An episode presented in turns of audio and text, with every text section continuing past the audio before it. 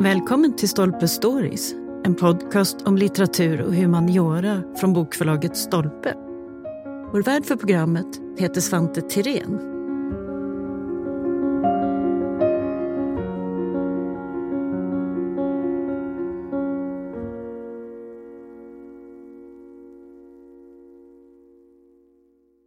Boken Apan och kapitalet tar ett nytt grepp om hur ekonomins historia inte bara handlar om siffror utan egentligen är människans historia. På Ekonomiska museet, Myntkabinettet i Stockholm, så får man uppleva en liknande berättelse. Här visas hur mynt och betalmedel alltid speglar samhällsförändringar, människors olika sätt att leva och hur det här med ekonomi är ett mycket bredare ämne än vad många tror. I säsongens sista avsnitt av podden pratar vi med Ulrika Bornestaf som är första antikvarie och arbetar med myntsamlingarna. Hon ska berätta mer om de här samlingarna och vikten av att sprida kunskap om det här med ekonomisk historia. Varmt välkommen hit Ulrika! Tack så mycket! Om vi tänker oss att vi håller i ett litet gammalt mynt i vår hand och försöker se det som en historieberättare, vad kan det då komma för information från ett sånt här litet föremål? Ja, när du håller det här myntet i din hand, då håller du en bit historia i din hand. Och när du tittar på det kommer du se på ena sidan, oftast i alla fall, ett porträtt. Och det porträttet, avbildar den som har låtit ge ut myntet, myntherren, oftast en kung eller drottning. Och runt myntets kant så står det ofta en inskrift, eller omskrift kallas det för, där namnet på den myntherren står, om det är en kung eller om det är en furste eller om det är en kejsare, och när myntet gavs ut. Och vänder man på myntet så är det som en marknadsföringssida kan man säga, eller propagandasida, där den här regenten eller myntherren då kan berätta vad den står för. Så man kan säga att mynt, de är egentligen små miniatyrsammanfattningar av hela samhällen, kan man säga så? Ja, det stämmer. Ja, det politiska, makten, vem som bestämmer. Så mynten är, kan man säga, mycket en officiell berättelse. Absolut, det här är ju någonting man visar. Mynten har ju många användningsområden, du skulle kunna betala och spara med dem och... Sen ska du som myntherre visa upp för andra myntherrar, andra länder att jag är en... personer räknar med eller ut mynt.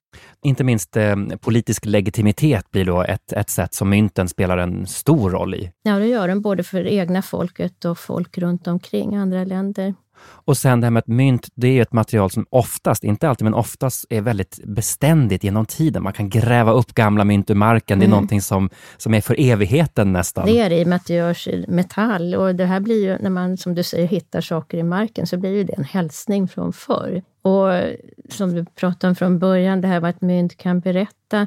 Dels är det ju det du ser när du håller i handen, bilden och omskrift om andra motivelement på mynten. Men sen är det kontexten också när du hittar det i marken. Hittar du det i en stor skatt? Hur ser skatten ut? Vilka andra mynt är med i skatten? Hur är mynten behandlade? Är det klippta mynt ihop med silversmycken och hacksilver och sånt? Är det här en viktekonomi som ligger bakom den här skatten? Mm. Eller är det guldmynt som visar på att du har haft handel med andra länder, handelsmynt då, för de guldmynt av stora valörer i silver, det visar ju på att du har haft internationella betalningsmedel som du har använt i handel med andra länder då. Och hamnar de i marken så berättar det en sån berättelse. Och hittar du mindre mynt, silvermynt och kopparmynt, så har de sin berättelse och berättar för oss. Så kontexten är jätteviktig. De öppnar upp helt enkelt ett stort sammanhang. Varje litet mynt eller myntsamling eller myntskatt, det säger ju någonting om vad som händer. Och det är därför det är så viktigt att myntskatterna inte skingras heller, för då tappar du berättelsen. Själva ämnesområdet, det kallas alltså för numismatik. Och om du säger då en numismatiker, vad gör en sån till vardags? En numismatiker studerar mynt och betalningsmedel, och medaljer också räknas in i området, och sätter dem i sin historiska kontext. Så vi tittar, som vi har pratat om tidigare, på skattfynd, och vi tittar på samlingarna som vi har och går igenom kanske grekiska mynt från olika myntorter, och så publicerar man dem för att det ska komma det större forskarsamhället till glädje. Och nu för tiden så är det ju så att det står årtal på mynten. Det tar vi som en självklarhet, och det står vad de är värda och allting. Men förr i världen så stod det inte alltid när de var gjorda, utan enda sättet att datera dem lite grovt, det är ju att se vilken regent som har givit ut dem. Men för att veta närmare vilken ordning mynten har kommit ut så får man ju studera skatterna. Ibland finns det något som heter stampstudier och tittar man på åt- och frånsidor och så ser man hur de hänger ihop så bildas det som långa stampkedjor om du tänker dig som kopplingsscheman ungefär. Aha. Och då kan man se vilken sida som hör ihop med vilken frånsida för frånsidorna går sönder fortare så då en mossida hör ihop med två frånsidor kanske och så blir det ett stort mönster och så får man en kronologi. Det låter som en kriminalteknisk undersökning nästan. Lite så, ja. Det är spännande. Men i stora drag så en numismatiker jobbar egentligen som många andra historiker. Det är stora frågeställningar, det är många olika ämnesområden men det är mynten som är den sammankopplande. Ja, det är primärkällan för oss. Men sen tittar vi även, det finns ju, när man kommer längre fram i tiden så finns det ju skriftliga källor till myntutgivning och var man ska mynta och sådana saker som man kan dra nytta av tillsammans med mynten. Mm. Så det, ibland säger man att det är en hjälpvetenskap, men det är inte, om jag säger så, bara en hjälpvetenskap. Det är fint att hjälpa till så det är inget fel på det, men de här publikationerna som ges ut över skattfynd och över samlingsdelar. Det hjälper ju numismatiken framåt men det hjälper ju även historikernas forskning framåt och konstvetarnas arbete och många andra discipliner som kan dra nytta av vårt arbete inom numismatiken. Mynt handlar inte bara om glänsande metaller utan det handlar verkligen om en bredare historia än så. Men du, vi vet ju alla att mynt har tillverkats sedan urminnes tider i många av de stora kulturerna. Men om vi tänker på Sverige, alltså när börjar vi få igång något som liknar en mynttillverkning? Vet man det? Ja, det vet man tack vare sån här studie bland annat. Och det är på 990-talet, 995 har man bestämt att det är födelsedagen. Då är det premiär för mynt i Sverige. Då är det premiär och då är det kung Olof Skötkonung i Sigtuna som låter prägla de första mynten, eller våra första mynt om man får säga. Och det gör han med hjälp av engelska myntmästare som han har tagit med sig till Sverige. Och därför ser våra första mynt ut som de engelska mynten. Och våra mynt kallas penningar och det är ju pennis då. Och som vi pratade om förut så får man ju då se vem det är som står bakom och lovar att de här mynten faktiskt ska vara värda det som är sagt att de ska vara värda, myntherren. Så på åtsidan så möter vi Olof Skötkonung och så står det Olof i Sigtuna, fast på latin. Aha. Och på frånsidan så ser vi ett kors för han är en kristen kung. Och det understryks noggrant för det står CRUX i korsvinklarna, krux som betyder kors. Och sen så står det vem som har gjort myntet också, myntmästaren. Så all den informationen får man på det här lilla myntet. Och man gör de här mynten under Olofs fortsatta regeringstid och sen när hans son Anund Jakob tar över så fortsätter han. Men man säger att ungefär 1030 så upphör myntningen med Anund. Så det här är ett litet experiment. Och ska man vara ärlig så väger inte mynten alltid precis där de ska heller. Så det här, man testar sig fram. Men här tror jag som du pratade om förut att det här är ett sätt att etablera sin makt gentemot andra kungar runt omkring i Europa. Det här är ju innan Sverige som stat existerar i modern mening, men då vill han visa att han är en kristen kung och han är en legitim kung, det är det han visar. Han visar sin legitimitet och han visar att han är lika god som dem. Sen tar det ungefär 100 år innan man får nya mynt i Sverige och då ser de helt annorlunda ut. Då har man hittat sitt egna uttryck med. Men i den här tidiga tiden, då är ju mynt inte någonting som används av var man så att säga, utan det är ju lite mer specialfenomen. När börjar det bredare i samhället bli någonting som vanligt folk hanterar mynt och så? Det är ganska sent va? Ja, det är längre fram, men under medeltiden kan man ändå se på marknadsplatser och då kommer vi tillbaka till fynden då, att man ser närvaro och hur mynten användes. Om monetariseringsprocess, alltså hur man börjar använda mynt i större omfattning. Och dels finns det kyrkfynd där man har forskat en hel del och sett. Det är inte så att de tappar mynten, de låg kvar på golvet och sen städar ingen utan de trillar ner mellan springorna. Och sen med utgrävningar så kan man se olika tiders mynt. Och då märker man ju att i början när det inte är så många, det blir fler och fler. Så fler och fler använder och när detta sker, det är under medeltiden växer fram, men sen under lång tid framöver så har du ju fortfarande att du byter varor och tjänster utan att du använder ett mynt som hjälp till detta. Mm. Men där kan man då säga att medeltidens mynt, det blir också en spegling av hur just samhället utvecklas. Att det blir ökad handel, ökad omvärldskontakten. Absolut. Utan mynten hade vi inte kunnat förstå det på samma sätt. Det är jättefint att kunna få det konstaterat genom dem. Det är ett bevismaterial kan man säga. Ja, verkligen. Om vi går fram till 1500-talet, då närmar vi oss också födelsen till det som så småningom blir då myntkabinettet. Men på 1500-talet då, som det Vasatiden, då finns det flera kungliga myntsamlingar. Varför börjar man samla på mynt så att säga? En sak är att man har som betalmedel, men att en kung vill ha en egen myntsamling, vad kan det bero på? Ja, de är ju inspirerade av kontinentens furstar under renässanstiden. För då var det ju ett ideal att en först han skulle samla sånt som hade med historia och konst och litteratur att göra, och för att vara en vis ledare. Och det här fortsätter ju genom historien ut i Europa också ända upp till oss. Men man får väl vara ärlig och säga att de första försöken här uppe att samla in fyndmynt, alltså gamla mynt då, då ser man det som en inkomstkälla. Vad blir det? Det är 1547 så får Gustav Vasa reda på att man har hittat en myntskatt på Åland av gamla mynt. Och lyckan är ju stor då när han konstaterar att här är en inkomstkälla till statens skattkista. Så han såg det inte som att man skulle ha mynten för att bli klok och vis och en god ledare, utan det var bara för att kunna omsätta. Det var cash. Det var cash. Cash is king. Så det tar lite längre tid, men det är ju under 1570-talet som kungamakten börjar titta på mynten som det primära är den historiska källan, vad man kan ha för nytta där. Som museiföremål nästan, eller? Ja, och man kan ju säga att Gustav Vasa såg det som ett nyttoföremål. Den här gången ser man det också som ett nyttoföremål, för att vi börjar samla mynt, som då är grunden till myntkabinettet. Det beror ju på den schism som vi hade med Danmark om att få föra de 3 kronorna. Just det, och här är det politiska igen. Jajamän. Det är alltså ett bråk mellan Sverige och Danmark. Vem får använda de 3 kronorna som rikssymbol så att säga? Ja, nu ska man alltså använda mynten som bevismaterial för att det är Sverige som har hållit på med det här med 3 kronor under längst tid. Danmark har inte gjort det, det är något nytt man sätter till. Bara för att visa att man tänker inkorporera Sverige i unionstank. Det är ju Kalmarunionen som spökar där.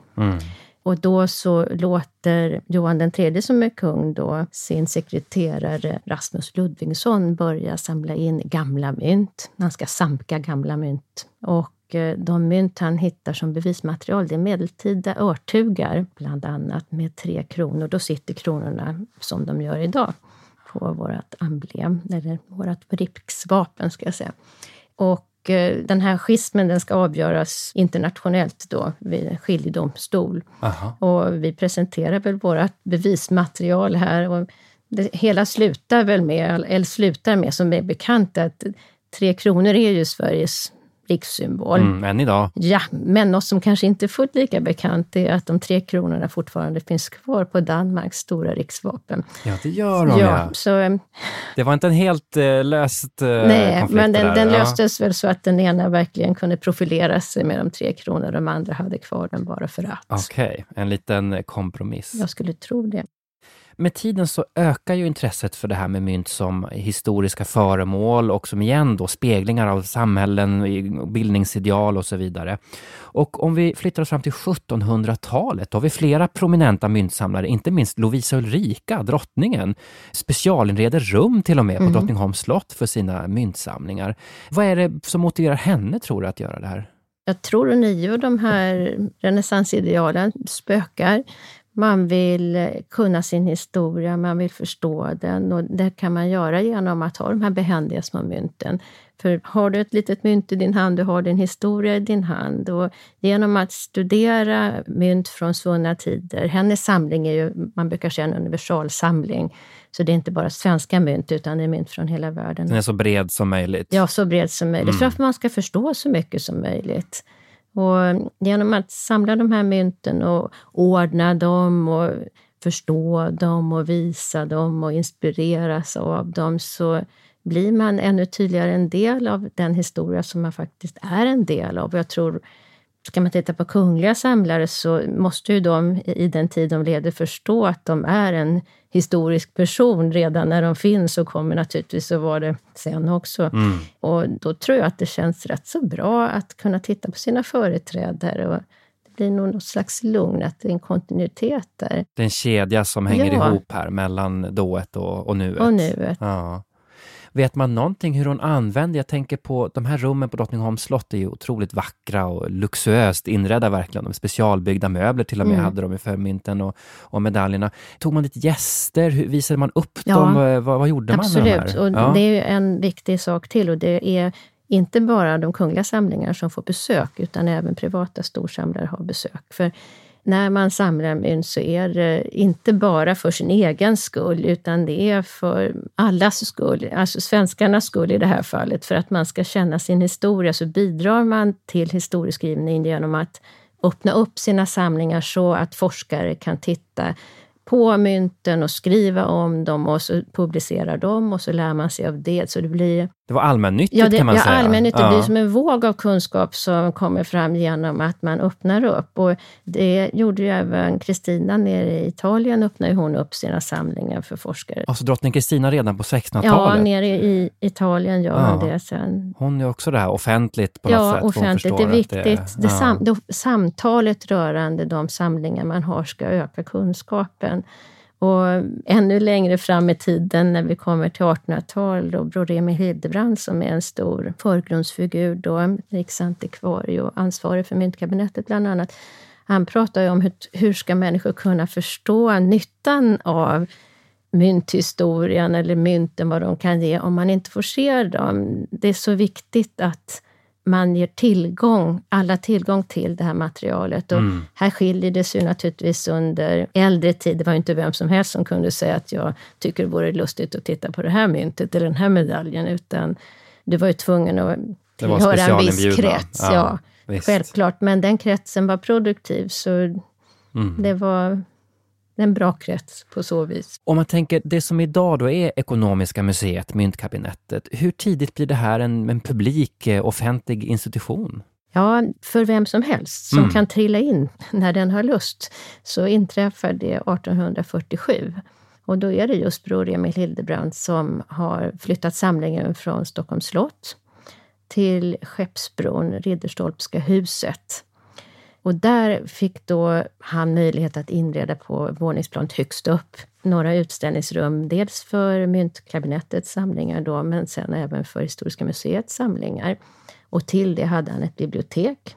Och hit upp så kunde man till en början då, det utökades sen, komma på onsdagar mellan några timmar. Alldeles gratis. Så det var inget stopp så, utan tanken var att vem som helst skulle kunna komma upp. Och han slås av hur många som kommer utan att han direkt har annonserat om att det här finns att tillgå och titta på. Så han gick lite emot sig själv där han säger att alla ska kunna titta, så talar han inte om för så många att det finns. Men det sprider sig och det blir en stor publik. Så redan då fanns det intresse. Och det igen att det är ett större bildningssyfte. Man vill informera allmänheten om ekonomins historia och betalmedlen och allt det här. Hur det har fungerat. Och titta på skattfynd var viktigt. Och redan innan man flyttar till Slottsbacken där nere vid Ridderstolpska så är man ju uppe vid Högvaxflygen.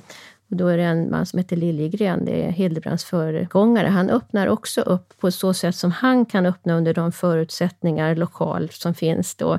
Så att då får skolklasser komma och titta. Han berättar och visar upp skattfynd och vad de kan berätta för oss om historien.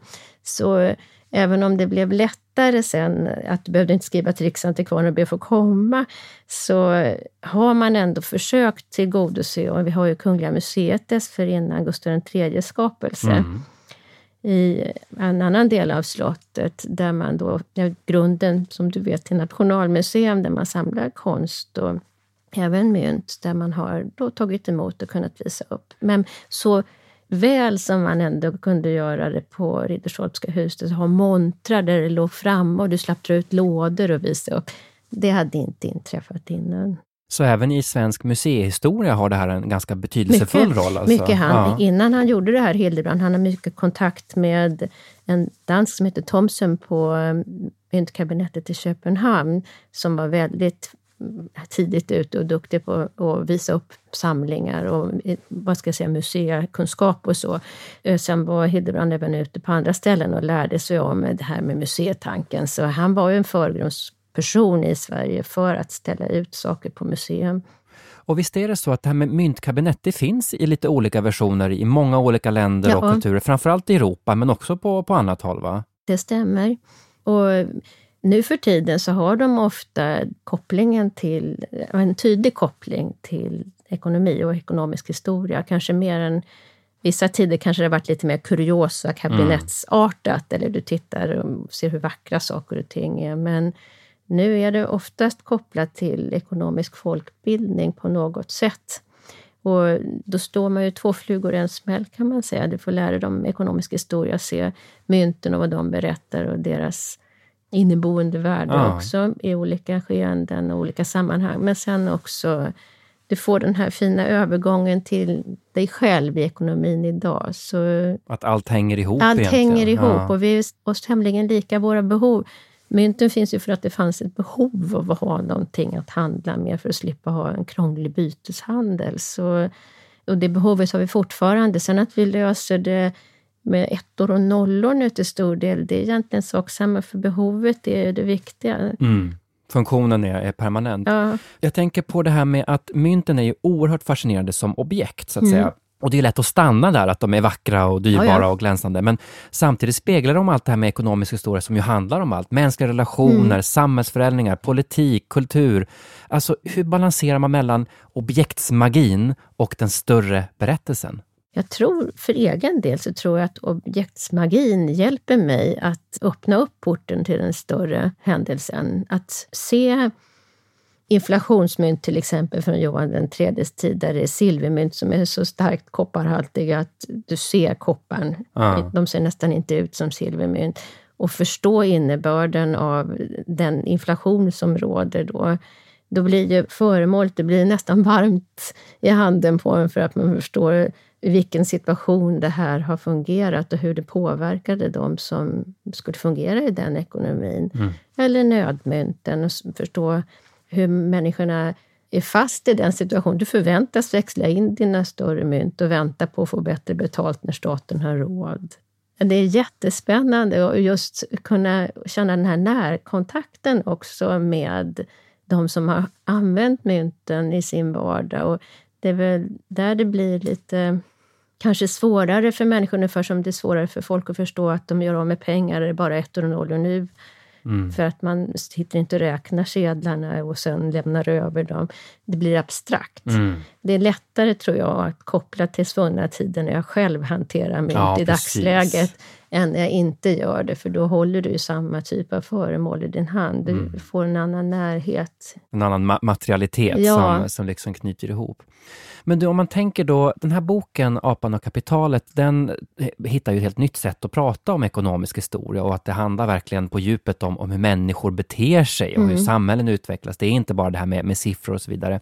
Men vilken ställning har ekonomisk historia idag, upplever du? Jag menar, vi går till museer för att titta på konsthistoriska saker, vi går till Vasamuseet för att se det maritima och så vidare. Vilken plats tycker du den ekonomiska historien har i dagens historiemedvetande? Det är svårt att ställa sig utanför där man är själv i vardagen och tänka på hur någon annan tänker och uppfattar det hela.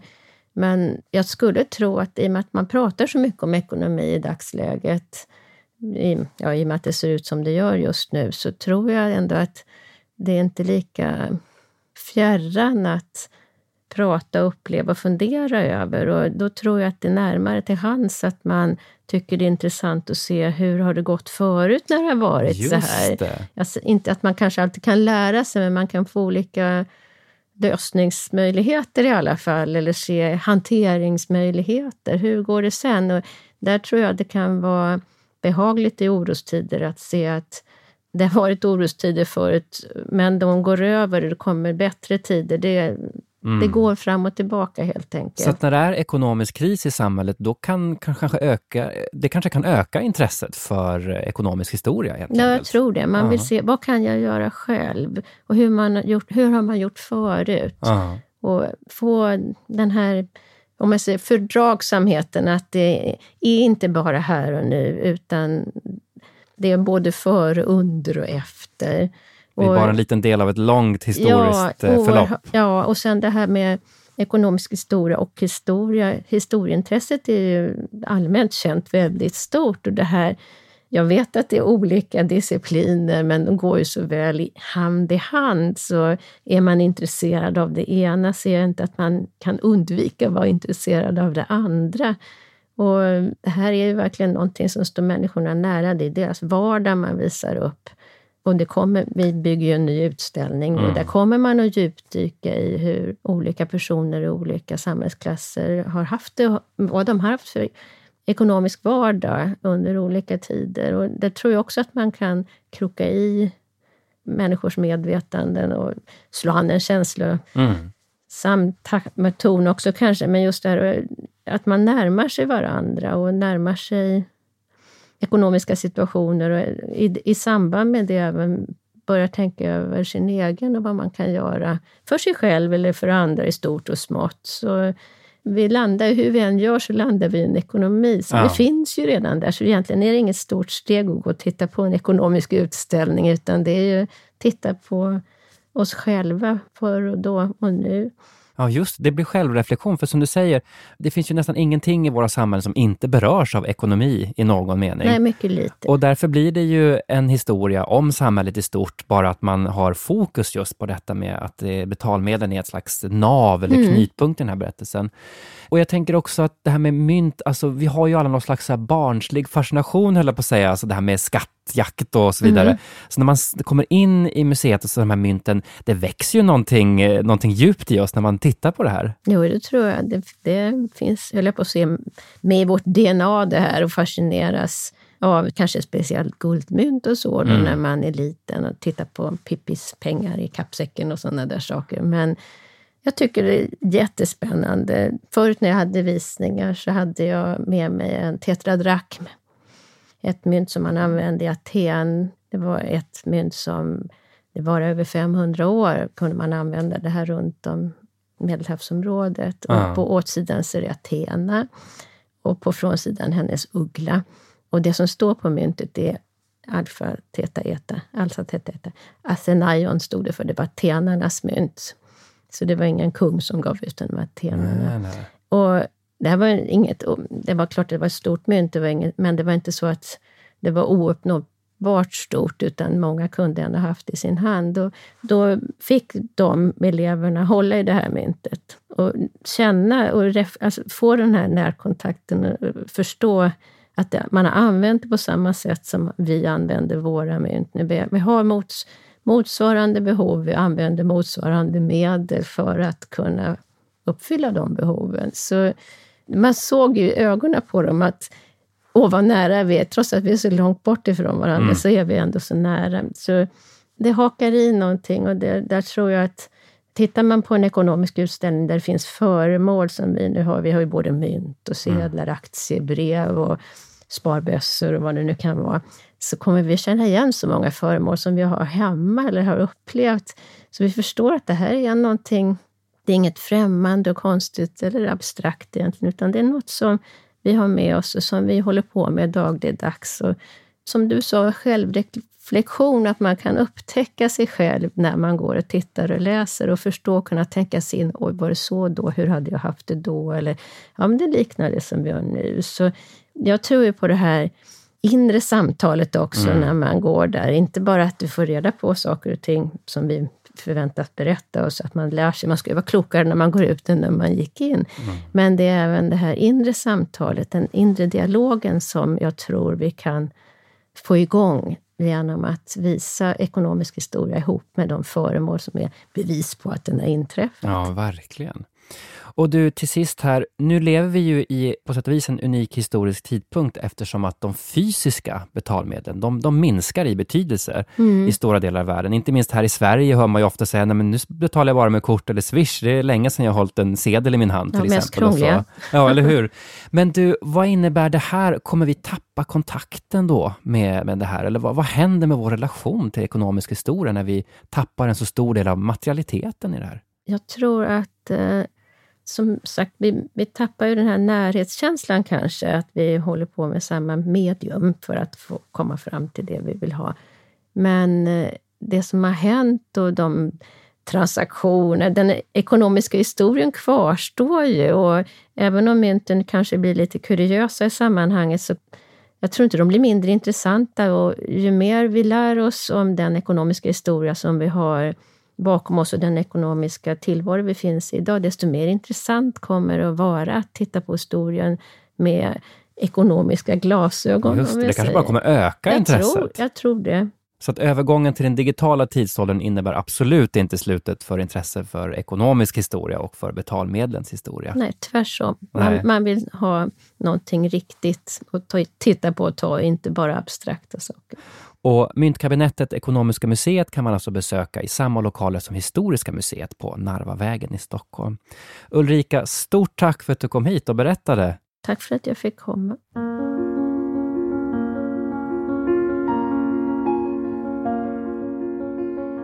Tack för att du har lyssnat på Stolpe Stories. Missa inte att du som lyssnar har 20% rabatt på bokförlaget Stolpes titlar hos bokus.com. Aktivera rabatten genom att ange koden STOLPE20. Och för att lyssna på fler avsnitt, följ oss där poddar finns och på sociala medier.